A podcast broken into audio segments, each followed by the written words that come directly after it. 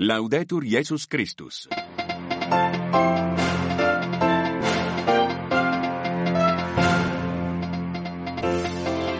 Nuovo appuntamento con l'informazione della Radio Vaticana i titoli due anni di guerra in Ucraina. I leader del G7 si incontrano a Kiev per la riunione presieduta dall'Italia. La solidarietà mai fermata sia l'aiuto e il conforto del Papa, il conflitto in una riflessione del cardinale Krajewski. Francesco e diaconi di Roma non siate leader ma sacerdoti conformati a Gesù.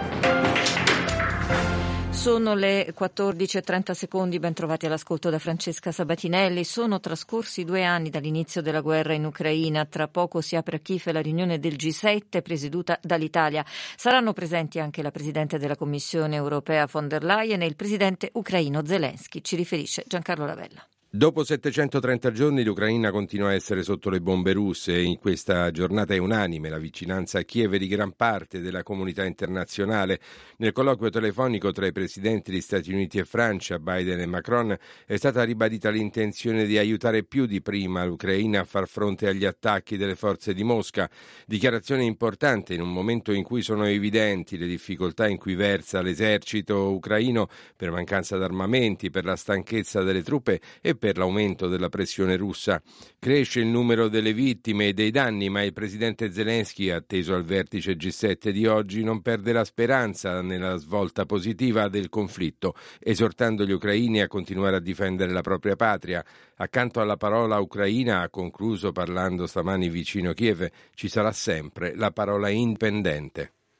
E non si ferma la solidarietà a beneficio dell'Ucraina, sette le missioni per portare aiuto e conforto da parte del Papa, oltre 240 camion carichi di viveri e medicinali partiti da Roma verso il paese in conflitto. Questi i dati nella riflessione del cardinale Konrad Krajewski e l'emosiniere pontificio. Da due anni porto la spilla della bandiera ucraina per non dimenticare che c'è la guerra, che ogni giorno in entrambe le nazioni in conflitto muore tanta gente.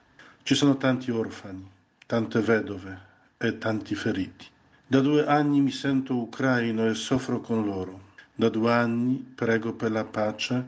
Ogni giorno, quando celebro la Santa Messa, mi fermo in silenzio dopo la preghiera del Padre nostro, quando pronuncio le parole. Liberaci, Signore, da tutti i mali e concedi la pace ai nostri giorni.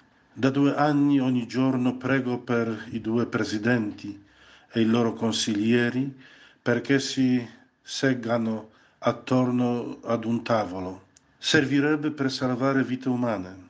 Finché non lo faranno, continuerà la scia dei morti. Nel dolore e nel terrore non si spegne la forza e la speranza del popolo ucraino. Su questo aspetto ascoltiamo la riflessione del responsabile di Radio Vaticana Vatican News, Massimiliano Menichetti. Quanta sofferenza, quanto dolore abbiamo visto. Ho conosciuto la forza, la fede di un popolo che nonostante le violenze cerca di custodire il cuore dall'odio. Un popolo che è dovuto fuggire, vede morire la propria gente, si rifugia nei cunicoli, un popolo costretto ad imbracciare armi ed usare bombe. Quante storie eroiche hanno attraversato i confini come quella di Alexander, il ciclista che a Kharkiv distribuiva aiuti a malati, disabili e poveri. Storie come quelle delle suore redentoriste, mentre si muovono tra le macerie del loro paese, aiutando, soccorrendo, consolando. Non dimentico gli sguardi dei bambini senza più sorriso. Ho ascoltato padri, madri, figli, ho incontrato nei racconti un popolo fiero che continua ad alzare lo sguardo al cielo e con la speranza negli occhi chiede insieme a tutti gli uomini giusti quando finirà tutto questo. L'Ucraina non è sola in questa ora buia, è nell'abbraccio della preghiera della Chiesa che sostiene e costruisce la pace nella certezza che la luce vince sempre sulle tenebre. Un invito a servire, a parlare il linguaggio della vicinanza, rinunciando a vivere secondo la propria agenda, sempre pronti alla, alle sorprese di Dio, agli imprevisti, alle situazioni che non rientrano negli schemi. Francesco lo ha rivolto l'invito ai diaconi che si preparano a diventare sacerdoti nella diocesi di Roma. Il discorso è stato consegnato ai partecipanti all'udienza, annullata in via precauzionale a causa di un lieve stato influenzale del Papa. Paolo Ondarza. La vita pastorale non è un lavoro preparato a tavolino, ma un'avventura eucaristica. Papa Francesco rivolge queste parole ai diaconi ordinandi presbiteri della diocesi di Roma. Lo spirito di servizio proprio del diaconato, scrive il pontefice, è la base su cui si fonda il sacerdozio. Occorre rinunciare a vivere secondo la propria agenda, essere pronti alle sorprese di Dio che si manifestano in persone, imprevisti, situazioni fuori dagli schemi. Francesco esorta a parlare il linguaggio della vicinanza. La Chiesa ammonisce non chiede di essere leader, ma testimoni di comunione. Quella al sacerdozio è una chiamata ad essere coristi, non solisti, dice il vescovo di Roma, preti per tutti, non per il proprio gruppo. Quindi raccomanda ai diaconi una formazione continua, non da soli, ma sempre in contatto con chi ha percorso più strada nel ministero. Inoltre ricorda di dare sempre il primato allo spirito, quando si conta sulle proprie forze, scrive Francesco, si rischia di trovarsi con un pugno di mosche in mano. L'esercito israeliano è impegnato in combattimenti intensi contro Hamas nel centro e nel sud della striscia di Gaza, lo ha fatto sapere il portavoce militare indicando in Zaytun, quartiere di Gaza City e in Kayunis, i luoghi degli scontri maggiori. Intanto il Ministero della Sanità di Gaza dichiara che 92 palestinesi sono stati uccisi nella striscia nelle ultime 24 ore, portando il bilancio totale dei morti dall'inizio della guerra a oltre 29.600 e più di 13.000 camion camion con oltre 250.000 tonnellate di aiuti umanitari sono entrati nella striscia di Gaza dall'inizio della guerra, lo comunica il coordinamento delle attività del governo israeliano nei territori.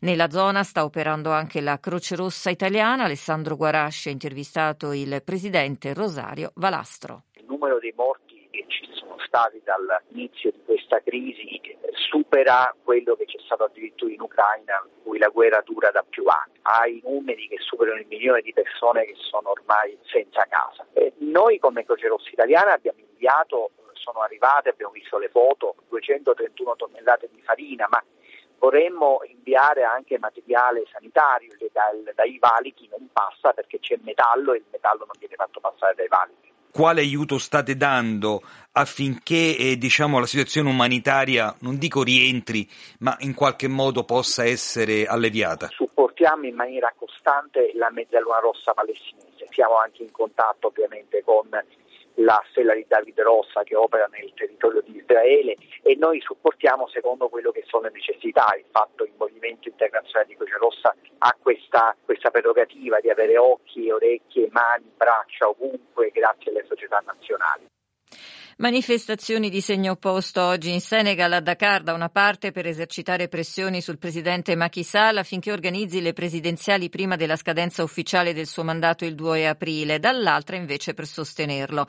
Il 3 febbraio scorso Sall aveva annunciato un rinvio all'ultimo minuto del voto e dall'opposizione era arrivata la denuncia di quello che era stato definito colpo di Stato costituzionale. La repressione delle proteste aveva causato quattro morti e decine di arresti. In Sudafrica l'ANC ha lanciato oggi la sua campagna elettorale in vista delle elezioni generali del 29 maggio.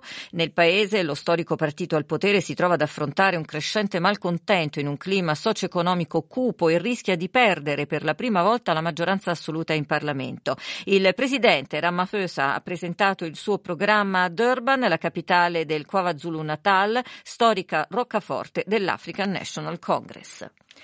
Epidemia di dengue in Brasile causata da un virus trasmesso attraverso la puntura di zanzara. Nel paese latinoamericano le strutture sanitarie di Brasilia sono al collasso. Il servizio è di Amedeo Monaco. Superati in Brasile i 740.000 contagi a causa dell'epidemia di dengue, nelle prime settimane di quest'anno sono stati 151 i morti per patologie riconducibili a questa malattia. Almeno 7.500 persone hanno fatto ricorso alle cure ospedaliere tra gennaio e febbraio e le strutture sanitarie pubbliche e private di Brasilia sono al collasso a causa dell'epidemia. Lo ha riferito il governatore del distretto federale di Brasilia, Rocha, Stiamo vivendo una crisi molto grande ed è stato pubblicato un decreto che amplia i servizi delle unità sanitarie di base e prevede l'allestimento di nuove tende per l'idratazione dei pazienti. Il momento è serio, ha detto inoltre il governatore del distretto federale di Brasilia, e non è stato ancora raggiunto il picco dei contagi.